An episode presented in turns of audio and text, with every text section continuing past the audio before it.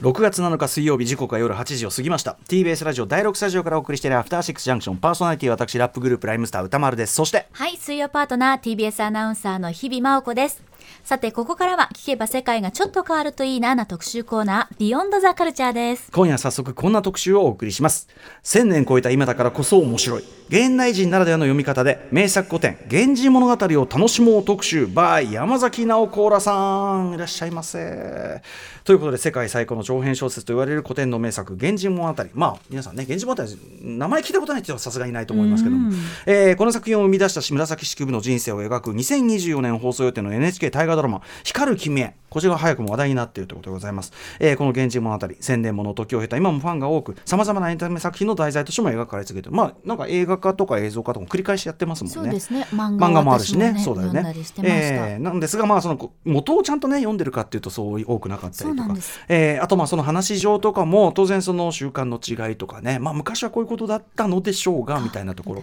えー現代では考えられない社会規範や倫理観。まあだからちゃんと読めば読むほどえな何この話とか、ななみたいな。な。教科書の話？うんうん。の乗るのうんうん。みたいな。しかもそその件この処理何？みたいな。感じはあるかもしれないですね。それゆえにまあ違和感や苦手意識。要するにその、えっと古典だから読みづらいというのを超えて中身とかにもそういう違和感苦手意識持っていらっしゃる方いらっしゃるかもしれません。えー今夜はその、えー源氏物語を現代人ならでの読み方で、えー現代社会のモヤモヤとまあこうなんていうかちゃんと紐付けてというか、今の我々だから読める読み方というのがあるというか、まあそれを通じてこう古典とか昔の小説とか、まあ、映画とかもそうですよね、うんそういうのを触れるというか見続けたり触れつ読み続けて読み継いでいくことの意義みたいななんかそんな話になってるかなというふうに思ってたりします。ということで今夜のゲストをご紹介しましょう「えー源氏物語の違和感を解きほぐすエッセイ未来の源氏物語」の著者作家の山崎直子らさんですいらっしゃいませ。はじめまして山崎直子らと申します。よろしくお願いします。はじめましてです。よろしくお願いしま。すありがとうございます。さあということで、えーまあこの番組は初登場ということなので山崎直子らさんご紹介を日比さんからお願いします。はい。山崎直子らさんは1978年生まれの小説家エッセイストでいらっしゃいます。国学院大学文学部日本文学科を卒業。卒業論文は似ている人たちをカテゴライズする不思議さについて書いた源氏物語浮舟論です。2004年会社員をしながら執筆された人のセックスを笑うなでデビュー。ご自身の目標は誰にでもわかる言葉で誰にも書けない文章を書くということだそうです。著書には小説美しい距離、肉体のジェンダーを笑うな、趣味で腹いっぱい、リボンの男。エッセイ集では指先からそうだ、可愛い夫、母ではなくて親になるなど多数です。そして最新刊は今年の3月単行者より刊行されました未来の源氏物語です。はい、ということであの今回はこの新刊のこの未来の源氏物語をきっかけにお呼びしたんですけど山崎さんの先に言っとくとめちゃくちゃ面白かったですあ、ありがとうございます。読んでくださって。結構一気にあいっちゃいました。あ、それははい嬉しいです。あ。まりに面白くて。でやっぱり自分のまず源氏物語知識っていうのはものすごいもう薄っぺらっていうかもう無無に無に等しく、なんかこうまあ教科書レベルというかあのなんていうの？国語が概覧なんていうの？なんかこうあいつあらすじとか書いてあるやつあるじゃないですか、はい。あれとかで読んでああまあまあまあみたいな、うんうん。でなんか部分的にこういう話があるみたいなの知ってるとか、まあ、そんなもんで。いや本当になんとなくモテる光源氏って人が なんだかすごく華やかに平安時代の昼ドラみたいな程度しかちょっと思ってなかったですね。ね、なんだけどあの今回のその山崎さんの「未来の源氏物語」ってこれ読んで、まあ、まずその単純にあこういう話だったな、あまあ、聞いたことあるとあお話聞いたことあるみたいな。でもやっぱりそのさっき言ったえでもそれ今の感覚とちょっととてもじゃないけど受け入れられないうん。話が多いみたいな、でもそれを山崎さんがすごい、まあ、なんていうかなフェアな視点っていうか、あのかなんて無理やりな読み込みとかじゃなくて実際にこうだよねということとその実際にこういうトーンで書かれて今の我々から見るとこういうとこ本当に許されないことだけどでも例えばその向こうに見える紫式部のなんていうんですかねでもこういうことも書いてるとか、特に僕ちょっと後ほど出ますけどこの「源氏物語」の話の終わり方？あ。全体の終わり方がこれ確かにあの僕それは知ってて今度こういう終わり方。でなんか変な終わり方するみたいなイメージだったんですけどいやこれ山崎さん読んだらこの終わり方ものすごい理にかなってるっていうか、うんうん。これっきゃねえみたいな感じしたんです。あ。すいません勢いで。話しちゃって、うん。はい。私も終わり方あのこれじゃないって思います。ん。だからその山崎さんのその読み解きみたいなものですごいそこ傷つかされたし、うん。当然その日比さんとか読んでても、うんうんなんて話としてさっき言ったそのなんだこれはみたいなところ。そうですね、あの本当に今回のこの新刊のおかげで初めて「源氏物語」ってこんなに面白いんだ。あ読んでみたいって初めて思ったんですね。で今までやっぱり古典の授業とかでなんとか古文を覚えて言葉を覚えてなんとか理解しなきゃいけないんだけどちょっとわかんないなっていうところが多くてでそれは古文だからだと思ってたんですけどそうではなくてやっぱり中身でやっぱりちょっと「ん?」みたいな「ん？ん?」っていうところがいわゆる違和感みたいなものがあったってことも読み進められなかった原因だったのかなただそれを今である今ここにいる私の視点で読み解いてほぐしちゃっていいんだっていうのをこの一冊で学ばせていただいたので、はい結果として今周りにある問題とか自分の持ってるモヤモヤみたいなのにもリンクしていくから結果として「源氏物語」ってやっぱすごいんだなってことに気づかされました。ははい。我々がすごいまくっちゃったす。みません。山崎さんそのまず「源氏物語」ってはい。どのぐらいから興味持たれてたんですか、私は高校生ぐらいからあの谷崎潤一郎っていう小説家がすごく好きでえ谷崎はその「源氏物語」にすごく影響を受けててそのあたりから好きになって、やっぱ大学受験でみんなすごい勉強するじゃないですか。で私本当に古文と現代文の国語でしか大学入れないぐらいうんうん他の教科できなかったんですよ。わかる。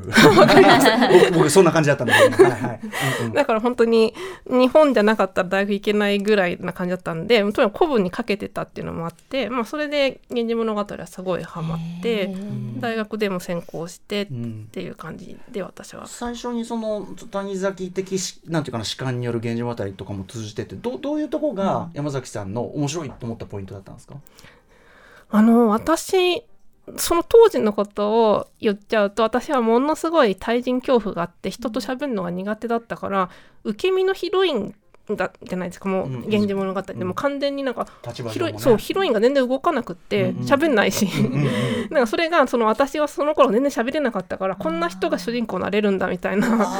そそういうむしろそこを結構私はその頃は好きって思った記憶があるんですよね。面白い。この中でね考えてるけど、主体的にチョイスする物語っていうのは我々すごい慣れすぎてるけど、ええそうじゃないっていうかそうねまあ立場上しょうがないんだけど この中の女性なんか時代的にはその私が高校時代過ごしたのもう20年以上前ぐらいなんですけど多分そのヒロインに主体性を持たせようみたいな物語がわーって出てきてた頃だったから、あの自分がもうコミュニケーション能力低くてとても生きていけないみたいに思ってたから逆にさもうそこが最初の入り口だったんだとは思うんですよね。でもまあそういうそのここにあるその人間的な本当は描かれて描かれてないところも含めてあるのであろう人間的苦しみとか、はい。そしてやっぱさっき言った最後は最後のだからまさに結末が最後はガシッと、まあ、ある意味ち主体的選択をするはい。人が出てくるっていうか、そうなんですね。なんかその自分であんまり喋んないヒロインでも、あのなんだろうだんだん最後にずっと人形っぽいんですよ。その、うん。特に私が一番好きな最後のヒロインの浮舟うん。はすごい人形っぽく出てきて、うん。特性が全くなくってうん。喋んなくて周りからしか噂話されない、うん。けど最後に喋んないけど意思を出すっていう、そこがやっぱりすごく惹かれたんですよね。そうか。その受け身のヒロインでありながらはっきり。まあ当時できる選択肢の中の主体的選択をするし、はい。しかも僕これいいなと思ったの。はあなるほどっていうかそのこの紫式部のメッセージを感じるのは、その他のまあお男性のというかねその市場に俺我々からするとなんだこいつらっていう、あのなんだひバカな2世みたいな、あの男たちが何にもな何にも分かってないっていうか、うんはい。その浮舟の選択の意味をうん。全く理解してないっていうか、はい、それで終わるじゃないですか。バカな2世バカな二世 あの、はい、薫大将とかあの柏木とかですね。そうそういうことですそういうことです。だからそのなんていうのかその奴らが全然本当のことを分かってないってところで終わるのが、はなんかなんかちょっとメッセージメッセージっていうかな紫式部のちょっとそこに気持ちが入ってるっていうか、うん。気もするんですけど。そうですね。そこが、まあ、さ最後その意思女性に意思があるっていうのを汲み取れないで終わるっていうのがやはりそこでその、まあ、第3部の主人公であるのは男性の、まあ、薫なんですけど、まあ、薫の限界を示されてラストが終わるんですよね、スッて。うん。だからなんかそのなんだろう。諦めというか、はい。スッて終わるのはやっぱりなんかそこが恋愛の恋愛小説の限界だったんだっていう。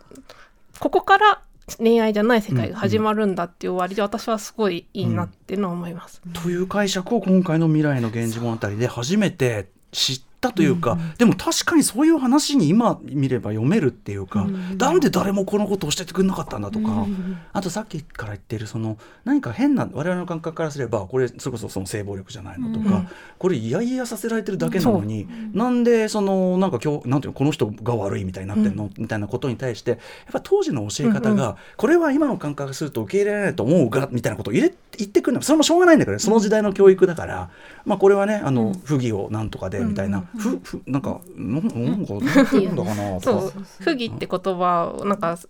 使うんですよね。うんうん。でなんかまあ教科書に載ってるから性暴力とかなんかまあそのいわゆる子供に対しても性暴力が起こってるのに、うんうん。教科書に載って全工程みたいな感じでこう子供に教えてるから、うん。ちょっとその子供も教育されて、すんなり好きになれるかっていうとやっぱり難しいっていうのは多分あ私もモヤモヤして子供の頃はそのモヤモヤは言葉にできなかったんですけど、ええこう20年経ってあこういうことじゃないかっていうのがやっとこ言語化できたって感じいやーですね。そう山崎さんのこの本のおかげであよかったあの時の違和感とか下せぬって思った何かって あ合ってたんだというか、今受け入れてもらえたんだというか、うんやっぱりなんだろうなってこういうもんだからだから道徳的ななんかこうななんて言えばいいの道徳的に正しい作品ですみたいな体でやっぱり教科書とかで教えられると思っちゃうから、あじゃあ古文が理解できてないから分かんないんだって当時は思っちゃってたんですけどそうじゃなくてよかったんだっていう答え合わせが今できました。学生時代の。うんとかそのなんていうか心理的今の人から読めばこうだっていう今の今の読み手としての距離感みたいなものをちゃんと示しながら読むということをあんまり教わってこなかったから、つまりそれってどういうことかというと関係ねえやになるんですよね。う。そのあの理解できないしこんなものが普通って言われてそのままで終わりだったら。とても遠くに思う。そうそう。でもやっぱりこうやっていやこれはその今の感覚で言うと性暴力。これが当時こういう社会状況であったからこれが普通だったけどって言われるとそこで初めて自分の気持ちとか考え方とリンクできるから、あのなんていうか古典とかに接する時の基本的態度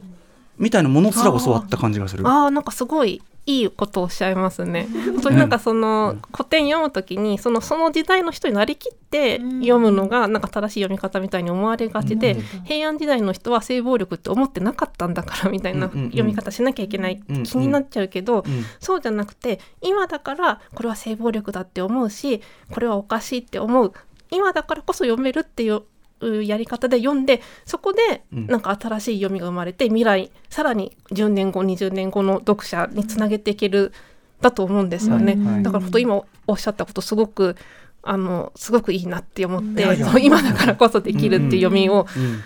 ももっとみんなで研究していきたいって思います。うん、なんかすごく本当にあのこれはだから「源氏物語」というか、古典日本文学に限らず全てのなんかこう創作物に言えることなうんうんうんうん。これだと映画なんで例えばヒッチコックの映画って、まあいろいろこう今の感覚で言えば性差別的な感覚完全に入り込んでるし、ヒッチコック自身の問題も入り込んでるしでどう扱ったもんかなってやっぱり長年のファンとしても考え込んじゃったんだけど、でもそれはやっぱりそういう問題が今だとこう見読み取りうるとか、こういうことがあるというのを踏まえた上でいろいろ読み取るってことしかないわけだから。でもしかもそれで見えるからさっきのうやっぱなんかなんかな結末のこういう解釈とかって見えてくるわけだから、うんね。すごい大きなものをめちゃくちゃ読みやすい形ではい。受け取った感じがします、この未来の「源氏物語は」はい、はい、なのでなので皆さん読んでほしいなと思って、はい、ありがとうございます。めちゃくちゃその「源氏物語」に対してなぜ自分があのなんていうかな無無だったかっていうのがそうなんですよね。なんか分かった気がしましたね。うん。ということで今日はですねぜひ皆さんあの「源氏物語」あんまり分かってないという方もですねあのこの山崎さんの読みとよ読み込みというかなあのあれをベースにちょっとお話していくんで多分あこういう話だったかとかって、うんうん。膝を打つこといっぱいあると思いますので、はい。押田さんとさらにですねお話を伺っていこうと思います。山崎さんよろしくお願いします。よ。ろしくお願いします。お。願いします After Six Junction. TBS ラジオキーセーションに生放送でお送りしているアフターシックスジャンクション今夜は1000年超えた今だからこそ面白い現代人ならではの読み方で名作古典「源氏物語」を楽しもう特集ですはいということで引き続き今夜のゲストは未来の源氏物語や、えーまあ、今回はねこの出版を機にお話を伺うことにしております、えー作家の山崎直子らさんです、えー、直子らさんよろしくお願いしますよろしくお願いします。というわけで、まあ、あの源氏物語もちろん名前も存在もね知っててどんな話かもまあ知ってはいるけどもという、えーでもなんか皆さんある種のイメージという部分でね止まってたりもするかもしれないということでまずは源氏物語、まあ、そもそもどういう作品なのかもう一回おさらいしておきたいと思います。えーということで改めて源氏物語ちょっとすみません。バカみたいなレベルから平安時代に生まれた誰のどんな作品なのか というところから伺ってよろしいでしょうか。はい。えっと平安時代中期に成立した日本の長編物語で、えっと世界最古の長編小説って言われてるみたいですね。うん。で、まあ、作者は紫式部だっていうふうに言われていてただまあその紫式部自身が書いた原本はもう消失していて、うんうん。えっとみんなかこう書き写し書き写しうんうん。でずっと残してきたんですね。うんうん。でえっ、とそれそのまあ大長編なんですけど54条からなっていて、えー今の研究では三部構成、うん。第一部第二部が、えー、と光源氏が主人公で、うん第三部が薫大将っていう、えー、と光源氏の、まあ、直接の子供じゃないんですけど、まあ、一応子供みたいなうん。存在が主人公で、えー、とラストを迎えてます。うんうん。で登場人物は500人ぐらい。すごい。と、まあ、数えにくい。ね。それぐらいって、あの話題はいにだけ出る人とかもね当然いるしそうですね。だからちゃんとはうん数えられないみたいなんですけど、ん。私は大学で500人くらいって習った記憶があるんですけど、しかしこれ写本でつその元は残ってないのに写本で次々こう広まって受け継がれてきたぐらいだから、もう当時から一貫して人気あったっていうか要するにすごいわーっと読まれてたっていうことはそうなんでしょうね。わーっていうのは今のレベルじゃないにしても 今字読めるようなそうですね。字が読める人がなかなかその教育が普及してなかったから、あれだったと思うんですけど、まあ、そのいわゆる宮中にあの紫式部はあの奉公してたんで、うん。その辺りで多分女房たちにわーって読まれてまあ、そこからわーって広まって、有名な読者としてはあの藤原あ菅原高末の娘が「さらしな日記」っていうところで、うんうんあの少女時代のま眉毛ぼうぼうで、あの布団の中で寝ながら読んで、ね、夢中になったっていうそのすごいよね。お本当に今の推しについて書いたエッセイみたいなねことですもんね。そうですね。だからまあ昔から変わらないんだなっていう。うん。しかもそれが代々要はその非常にある意味その平安時代の特定の身分の特定のなんていうか人しか分かんない高度に満ちた話なのに、それが時代も超えてなんなら訳されて海外の人も読んだりとか。ってすごいっすよねやっぱね。そうですね。あのーなんかまあ読みにくさとしてはやっぱりその古文なので、うん。えっと、今使われてない言葉がいっぱい出てくるし、うんあとまあ主語が出てこないんですよ、うんなんかそう偉い人の名前呼んじゃいけないみたいなマナーがあるらしくて、出てこなくて役職で呼んだりするんだけど役職もどんどん変わっ、うん。こうしゅあの出世して変わったりもするし、うんうんあのすごい読みづらいから、まあ、まずそこで引っかかる人もすごく多いと思うんですね女の人なんかだって構成にこうやっているなんていうの？名前がついてるけどそれってなんかちゃんと作中に出てくる名前じゃなかったりしますもんね。そうなんですよねろくな名前ついていうか名前呼ばれてないみたいなそうそう立場でしか呼ばれてないとかね。そうですね。で読者が作ったあだ名っていうのを私、山崎さんの本で初めて知りました。勉強です。はい、そうなんですね。ほとんどその夕顔とか、あの浮舟とか大体そうなんですけど、ほとんどのヒロインの名前があの後の読者がつけた、もうずーっとずーっと先の読者がつけて、それが定着して、あの翻訳でもいろんな人が使うようになって定着した。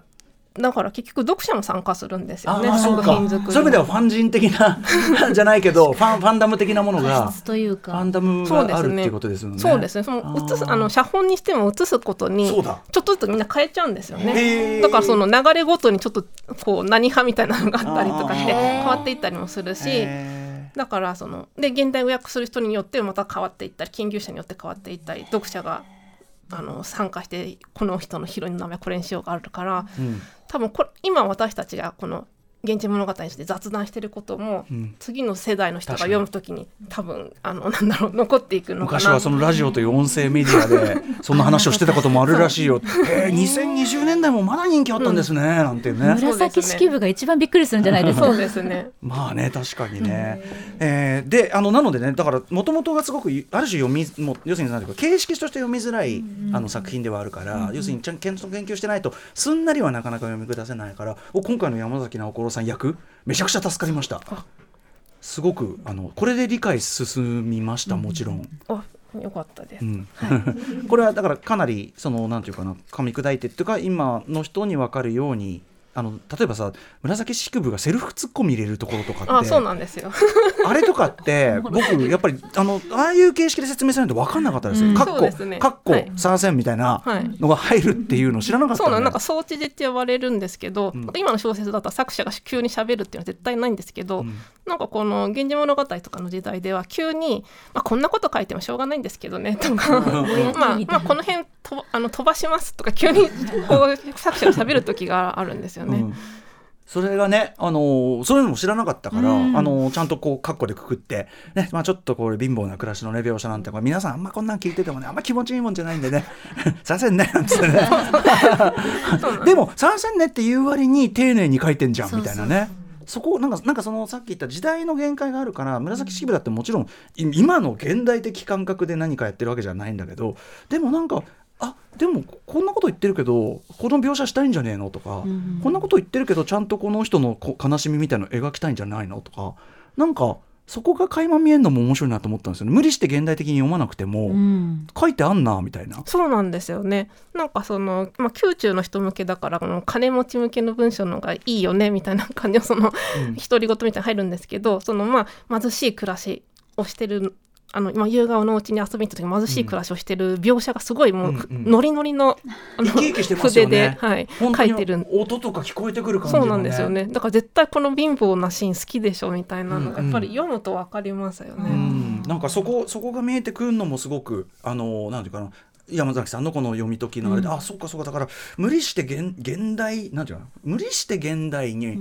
なんていう現代的解釈しなくても、そこに書いてあることに、まあ、人間だもんねそれはね、うんうん悲しい目にあや悲しいしそれはね。それが社会的枠組みの中でどう位置づけられたか違うだけでっていう感じがしましたすごくね。そうですね。多分言葉である限り共感っていうのはいつの時代でもできるんでしょうね、うん。多分エジプトとかでも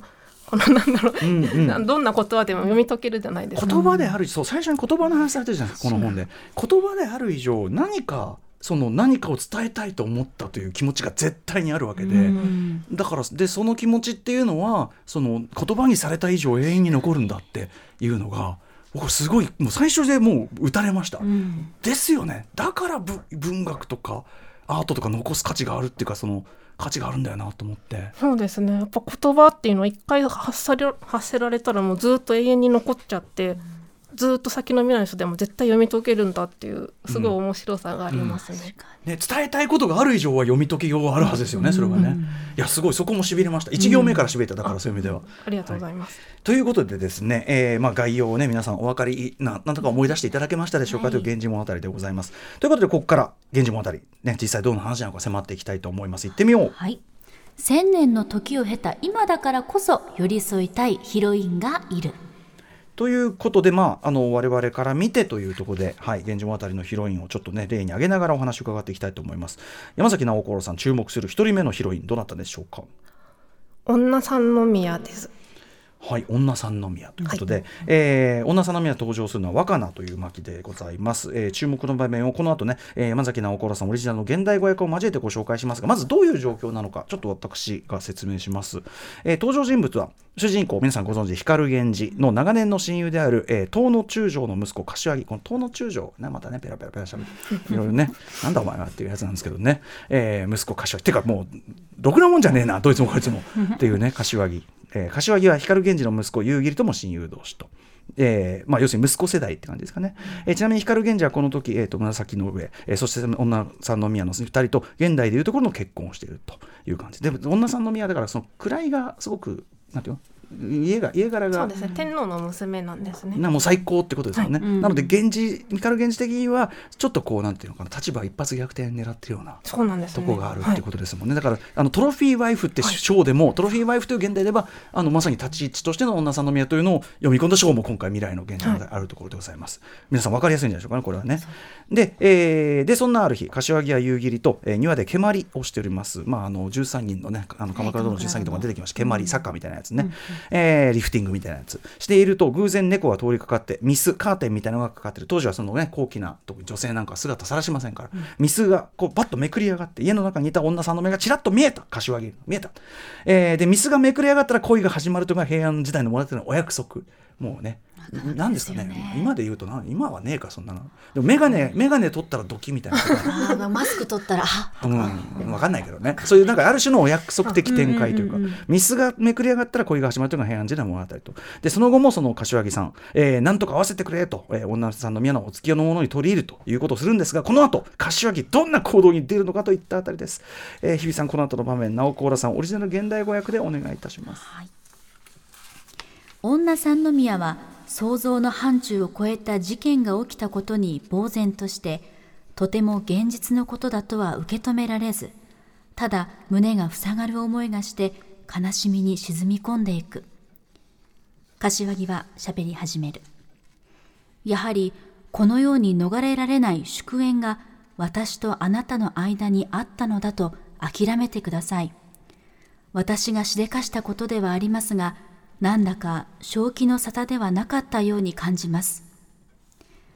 そうして柏木は女三宮の方では姿を見られたとは感じていなかったあの出来事。猫が綱を引っ張ってミスの端っこを上げた夕方の思い出まで語り出した。そうか、そんな風に姿を見られたのがきっかけで、今襲われたのか、と女三宮は悔しくてたまらない。辛い祝宴に取りつかれた女三宮だった。これからは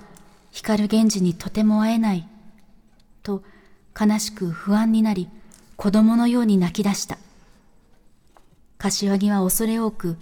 そして愛おしくも思い、女三宮の涙を自分の袖で拭って濡らす。はいというねくだりなんですけどここがさっきから言ってるその「源氏物語」昔から話聞いてて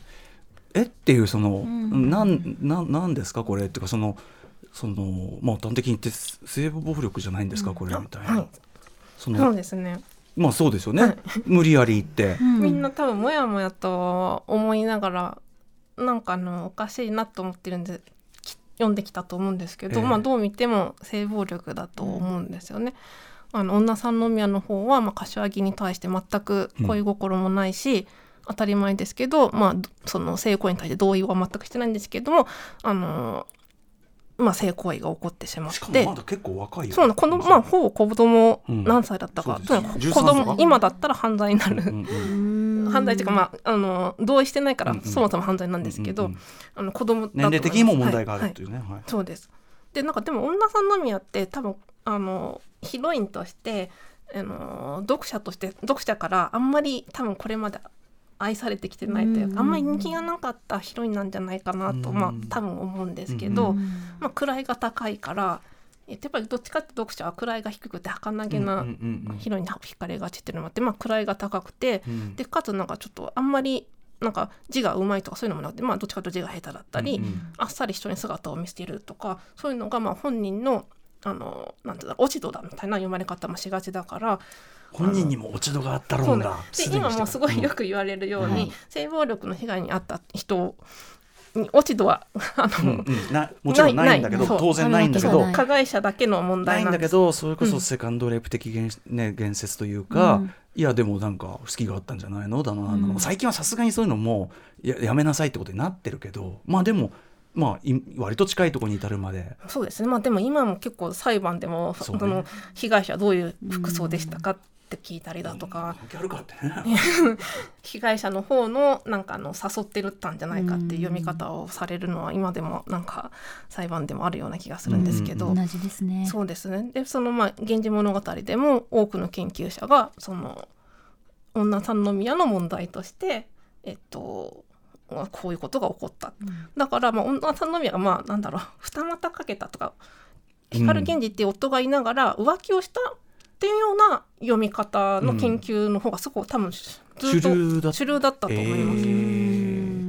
でもその描写としてもね先ほどあの日比さん読み上げていただいた山崎直子さんの現代語訳でも女さんの宮の悲しみショックみたいなものも描かれてるじゃないですか。そうなんですよねだから普通に読んでもなんかそういう扱いになるの。だから時代的なあれとしてそういうあの、まあ、差別的なというかね、女の人側にその一方的にその負がいくような負の目線がいくようなのが、まあ、あったとしても作品としてそういう人間的苦しみが描かれてるんだからその不意とかってか解釈するのおかしい気がするそうんでですすよね。けど。これこの原文読んでもそのその女三宮が何が起こったのかわからないみたいな、うんうんうんまあ、いわゆる、まあ、多分子供が性暴力にあったら多分そういう状態になると思うんですけど、多分そうそういう状況に読めるので多分原文でそういうふうなことをまあ素直に書いてるんだと思うんですけど、やはりその時代その時代の読者がその時代でまだうん性暴力って判断がなかなかまだできない時代だったり、うん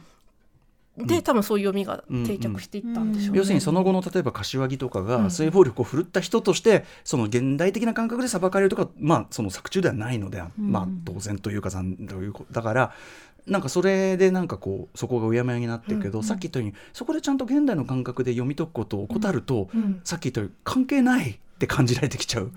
ていう問題が本当あると思うんですよね。そうですね。まあ文学だから柏木をなんか責めるとか裁くとかしなくてもいいんですけど、うんうんその女三宮のモヤモヤとかをなかったことにしたりとか、寄り添わない読み方っていうのはやっぱりちょっと現代もの現代の読者にとってはなんかやりにくいし、うん読みにくいし面白くもないし、うんだからなんかその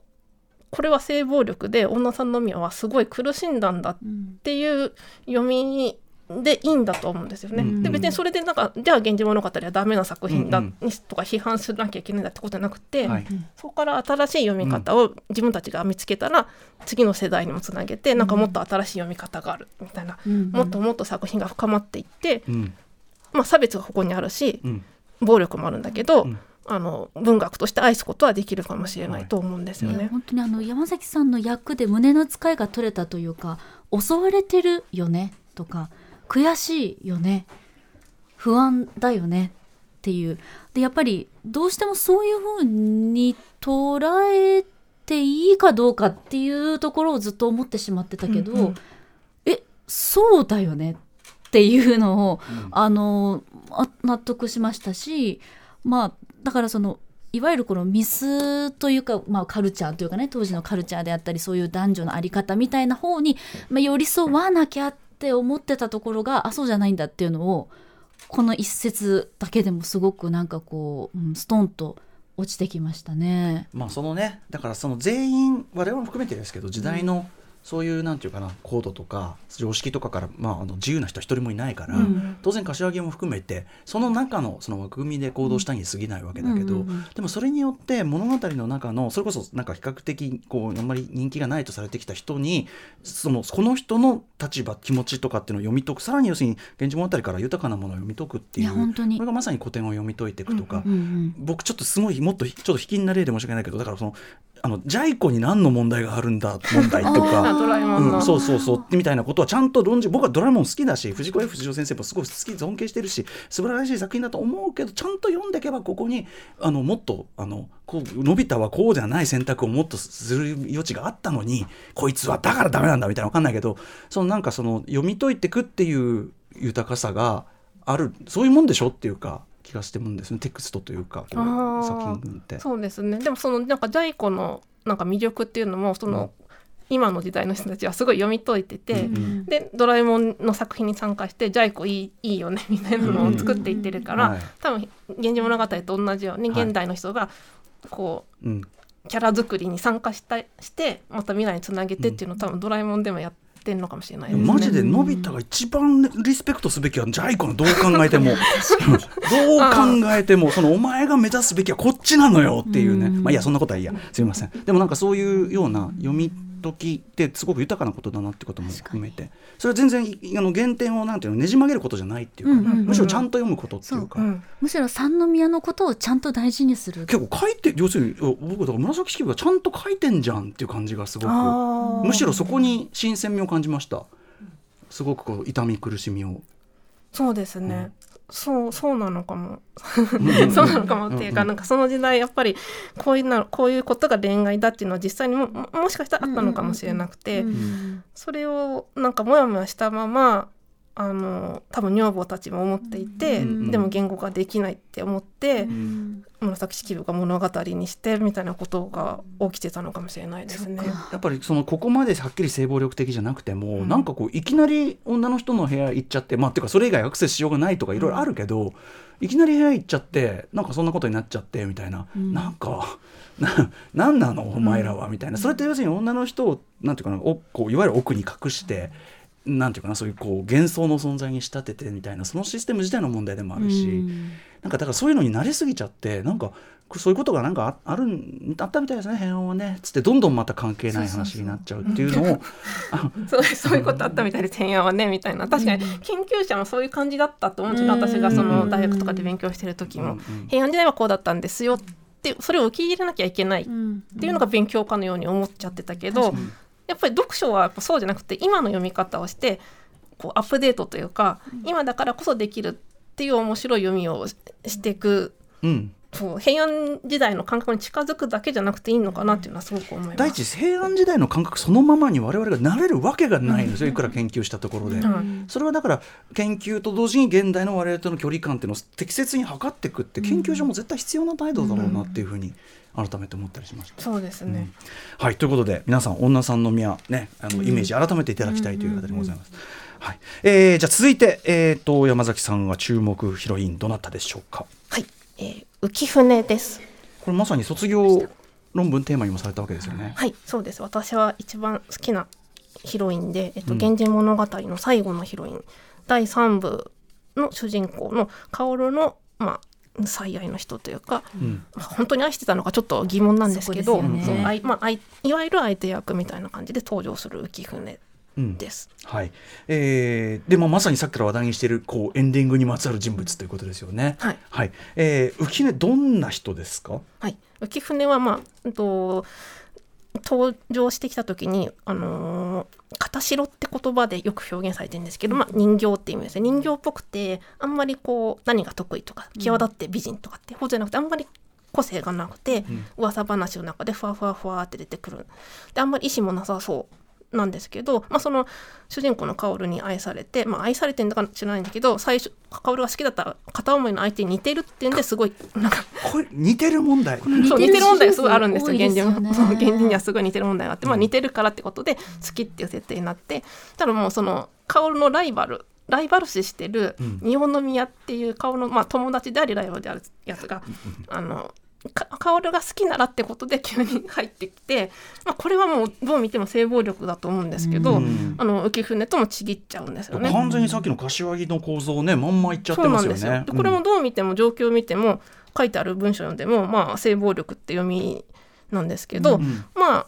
あの研究とかうん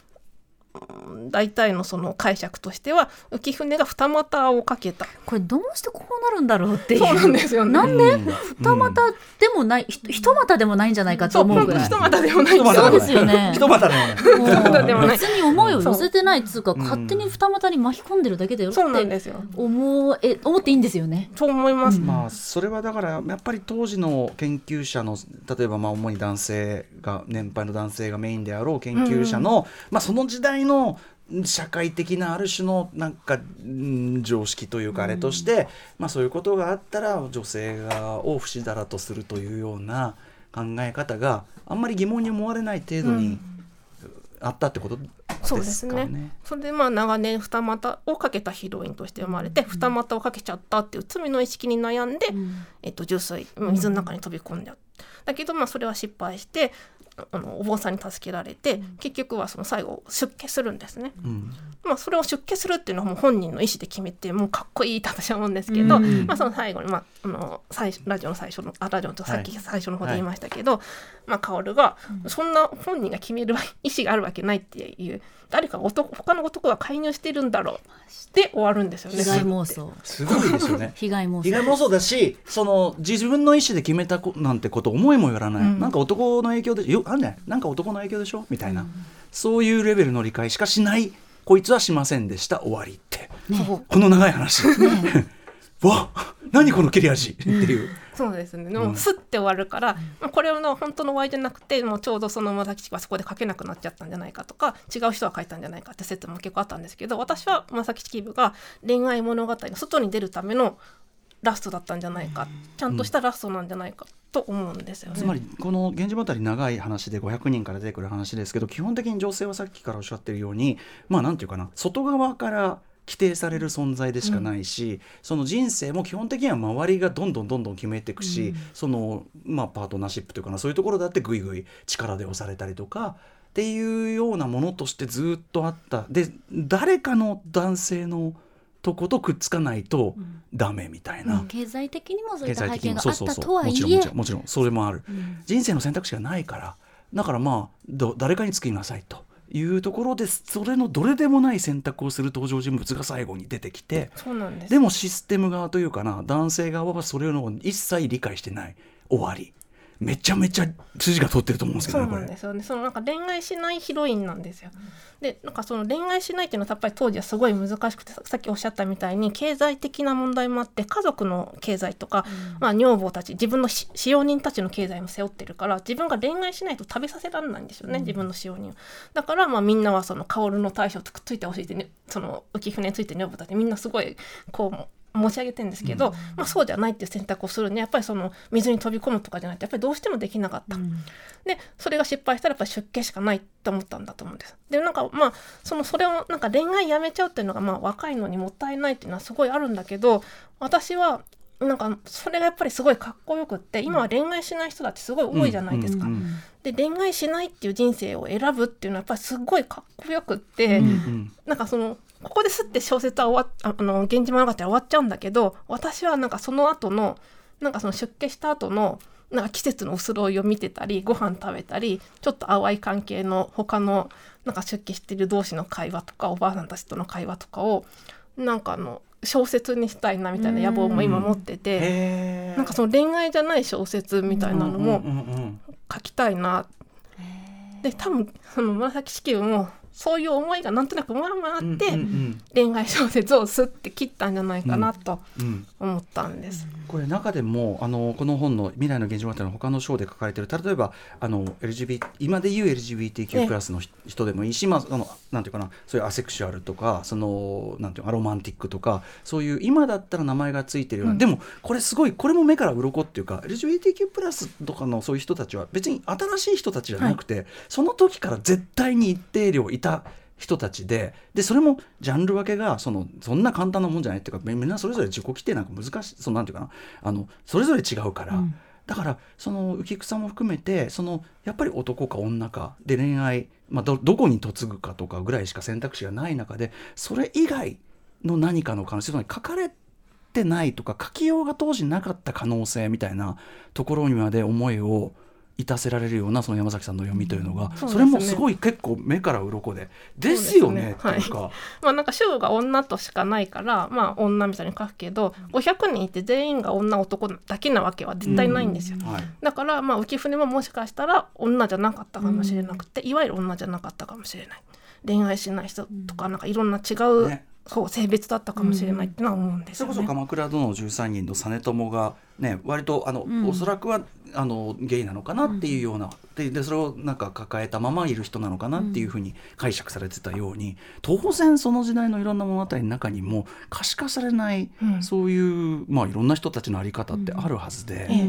だからそそこの可能性にもそこはねなんかあの気づかさせていただいたし、うん。そこは。あともう単純に痛快な終わり方だなと思って、ここまで延々続いてきた。それこそそのここまでの流れに違和感があればあるほど何やこの世界はって、うん。書きながら紫式部もいろんな恋愛的なことを見る中で、なんかうんうんうん。男女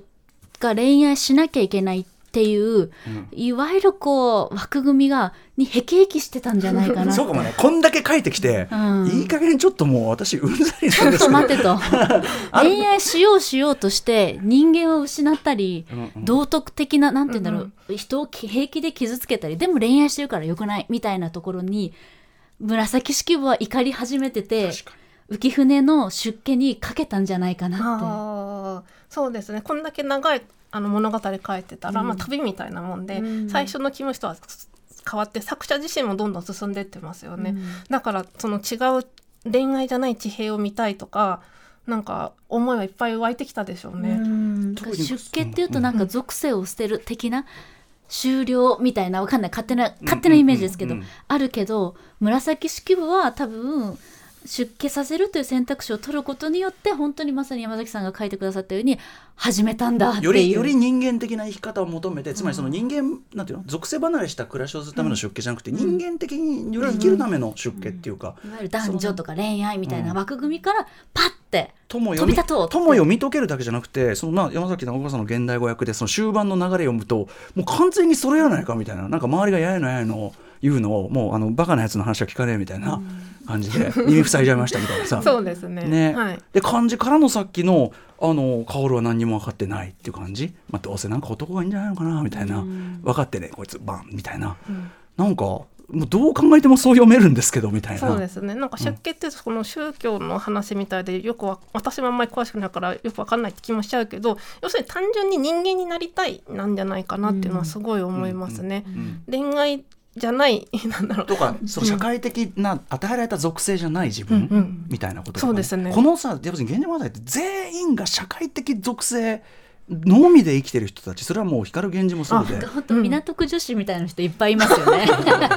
ごめんなさい、すごい敵のある言葉を使ってしまった。だしなんかこう、なんか玉残しとか、肩書きとか男女みたいな。それだって権力者側だってそのさっき言ったバカな2世って言ったけどそれはもう2世っていう首引きから逃げられない人たちでそれ以外の生き方しもう彼らのせ彼らも男要するに男性たちも全然選択肢がないしそうですね。だからそういうまあある意味かわいそうなやつらの吸ったもんだ悲劇。うん。まあ時にはそこに美しいものもあるかもしれないけどみたいなのの先になんか可能性を示して終わるっていう感じに読めますよね。そうですね。本当おっしゃる通りそのいわゆる男性キャラクターも薫とかも、うん。自分のなんか規定とか属性とかに苦しんできたんでしょうね。うんうんうん。結構そうなんですよね。偉そうに見える人もでもこの中ではちょい下だしとか、光源氏もそ相当コンプレックスがあったりとか、うんあとさっきのね。あと似ている問題って結構根が深いと思ってて、ええつまりその異性っていうのをある種の理想のイメージの鋳型にはめてそれそうイメージに恋してるっていうか、でこれってでも現代人全くそれ無縁じゃないよねとも思うし、僕がまああ愛すると同時に奇妙な映画だと思うヒッチコックの「めまい」ってまさにイメージイメージを先にこう好きになっちゃった人が、現実の目の前にいる人間を見れなくなっちゃうって話、でそこから起こる歪んだ悲劇って話だから。だからすごいこうあなんか現でそれを一貫してしてるじゃないですか。似てる似てるっつって、うんでもそれはあんまりううまいことにならないじゃないですか現実問題のそ中だと。うですね。でもなんか確かにそのイメージを捨てるっていうのは人間にはできないから、なんかその目の前の人だけを見ましょうっていうだけじゃ多分ダメで人間っていうのはイメージがないと生きられないんだっていう、そのなんかそうね。そうそれをこそうね。そうその気持ちをなんだろう肯定っていうかその上で人を見ましょうみたいなイメージに左右されてますよねみたいな、うんうんうん。そういう複雑なこう考え方をしなきゃいけないんでしょうね。ね。あと僕はそのひでえ話だなと思いながら笑っちゃったのはあのルッキズムの項であのルッキズムってタイトルつけてくれてありがとうって思いました、そうじゃんっていう。でもそこでさやられてることがさ要は早い話が散々口説いといていやー朝になって明るいとこで見たらちょっとね。っていう話をえこの頃からこういう話するやついいるんするやつが光源氏ですけど。